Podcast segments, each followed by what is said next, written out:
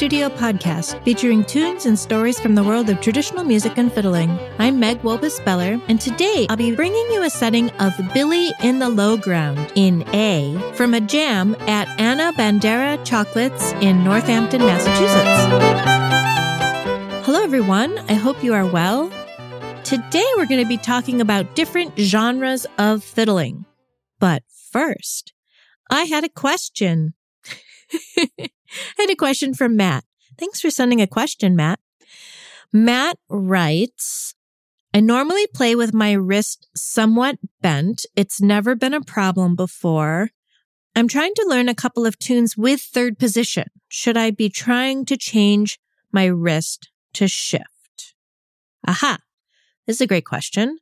My first thought is how long have you been? Matt doesn't say how long he's been playing or playing with a bent wrist.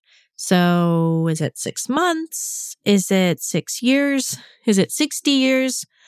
Also, I'm wondering how much you want to get back and forth to third position, how much you want to shift. Is it just very occasionally playing Road to a Errogie or something and you want to get up for, for just a couple of tunes, I would say just stay calm and, and do whatever feels okay. You, you can play up in third with a, with a bent wrist.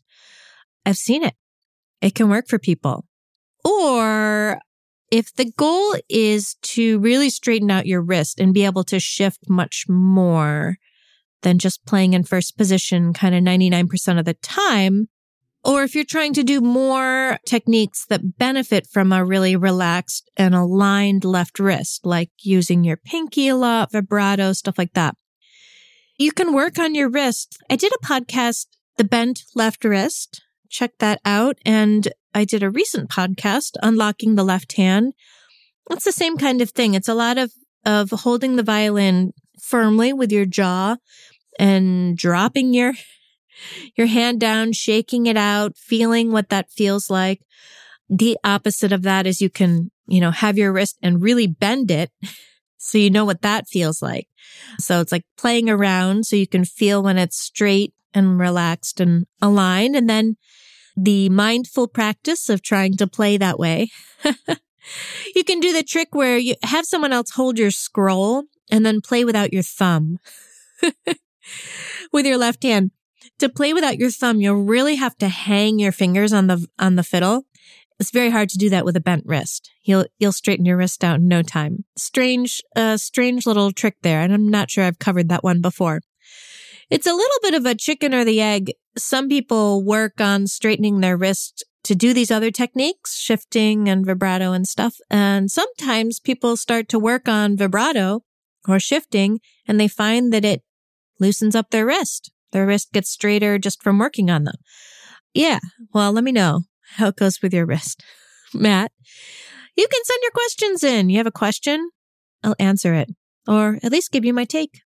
Next week is March. I'm excited. I think if all goes well, I'll be talking to Jenna Moynihan, who is a fiddle professor at the Berklee School of Music next week. And that's going to be great. I did not teach Jenna to fiddle, but we did work together when we were younger. And I'm super proud of her and excited to talk to her about fiddling. We're going to do genres of fiddle today. Oh, this could go on and on. I'm going to try not to let it go on and on. Violin was a folk instrument in many parts of the world or something like the violin. So anywhere in the world. You can find music that often has an instrument played with a bow. And I am less familiar with music from Mexico and other Central American, South American types of music. And also I would say Asian and South Asian instruments and folk music that use fiddle like instruments. So we're mainly going to stick to genres from the US and Canada because that's what I know about fiddle music is dance music. So fiddle tunes are dance tunes. They're not always played for dancing. Sometimes they're played for jamming and parties, but they, they are dance tunes with the exception of maybe like Irish slow airs or something. I tell people that I play New England fiddle. So New England is a genre. Unfortunately, a lot of people don't know what that is. also, I grew up in New York, which is not New England. New England music was being played in New York when I was growing up and learning fiddle. And New England genre of fiddling is a mixture of the sort of Northern European styles, often played with piano and in a little bit more of a variety of keys because of the, the piano. It's easier for the piano to play in all 12 keys as opposed to a guitar. And the fiddle tunes were played for contra dances. So contra dancing is done in long lines. It's done all over the country now and all over the world, but it was the traditional dance form and the music that went with it was played for contra dances. And that was in New England originally. If we go north from there, there is French Canadian or Quebecois fiddling. So that's mostly in Quebec. And they do the feet while they play the fiddle. so feet are going tet, teka, tet, teka, tet, teka, tet, and they're playing the fiddle along with it. It sounds awesome. And the tunes are very happy a lot of the time, very syncopated. That's my impression of of French Canadian. It's kind of a blend of originally, I believe, the music from French settlers and Irish settlers. And it became its own thing. It's played a lot with accordion. You can stay in Canada and uh, there is another kind of Canadian music that's pretty well known, Cape Breton. So to the right of the state of Maine, you've got Nova Scotia and Cape Breton is there. And that is closer to Scottish music. So if you think about Quebec, it's on the other side of Maine and very much its own more French influenced fiddling. And on the right of Maine in Nova Scotia, you've got Cape Breton, which has a lot of tunes and techniques in common with Scottish fiddling. They do play with piano though. And the piano playing for Cape Breton music is, is amazing. Also in Canada, there is a genre called Canadian old time and there's Métis fiddling. Métis is an indigenous culture descended from uh, both First Nations and European ancestry. So distinct from other First Nations in Canada and Métis, they have their own tunes and style. It's often done with feet, has that in common with Quebecois music. In the US, once you get below New England. The Appalachian Mountains run down the eastern part of the US and the music found there is generally called old time, the traditional tunes there. But you have a lot of different kind of stylistic differences because the tunes, old time tunes played in the mountains in Pennsylvania were different from the ones played down in North Carolina. But that music is often played at jams and square dances there are several kinds of international genres of fiddle music that's played all over the US. So Irish music, you'll find everywhere there's sessions in bars, also played for céilí dances and fleadhs all over the US. Scottish music, I think, is maybe not played quite as widely, but definitely there are some Scottish jams and there's festivals. So you'd find it at festivals. The most of the Scottish players I know live in either DC area or Boston. There is English fiddling. English fiddle tunes played for English country dance music. Think Jane Austen balls. And there are English country dances, uh, scattered. Maybe not as many as contra dances, but there's one in Baltimore, English country dancing. There's definitely Swedish pockets of Swedish music and klezmer music, which is the music from Jews who are living in Eastern European, so Ashkenazic Jewish music, klezmer. And there is Cajun Zydeco. So if you go down into Louisiana, you'll get Cajun Zydeco.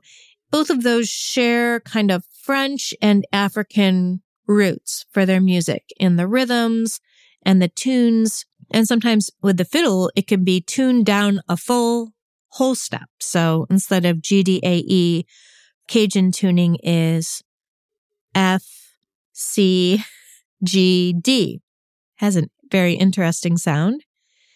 That was what I could think of off the top of my head in terms of fiddle tunes as dance tunes. And then there's When you think about fiddle playing along with songs, the genres there, bluegrass still has tunes, I would say, but is more song based.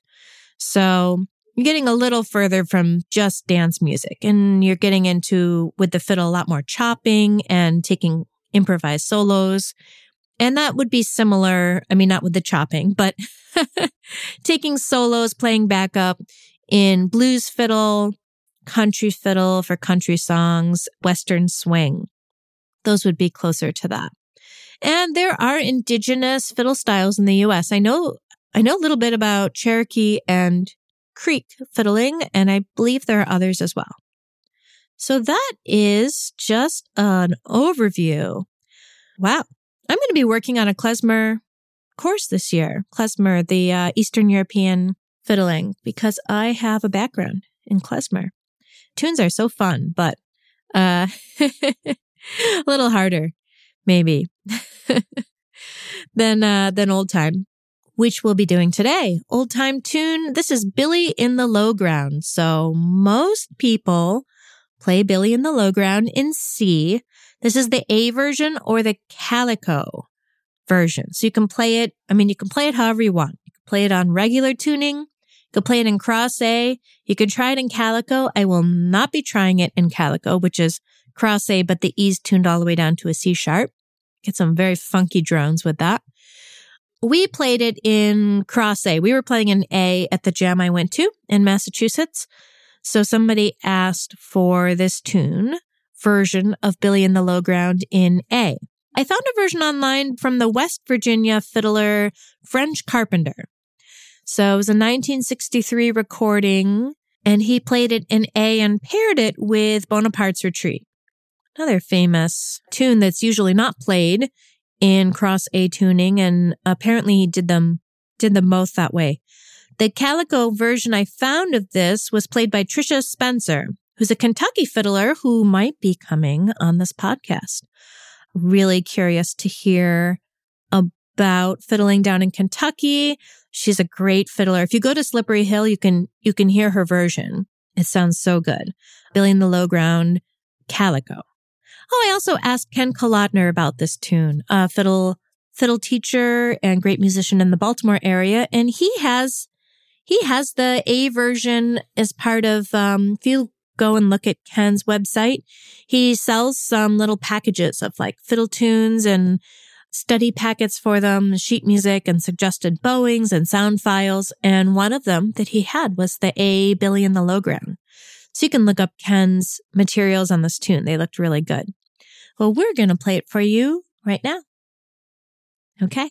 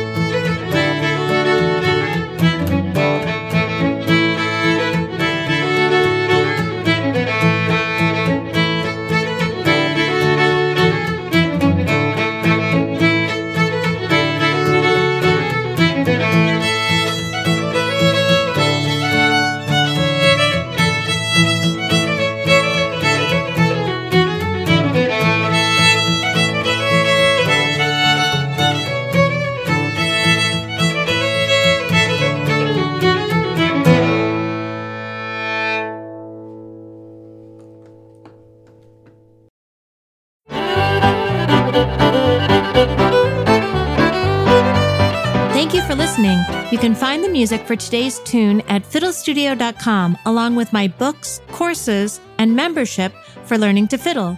I'll be back next week with another tune for you. Have a wonderful day.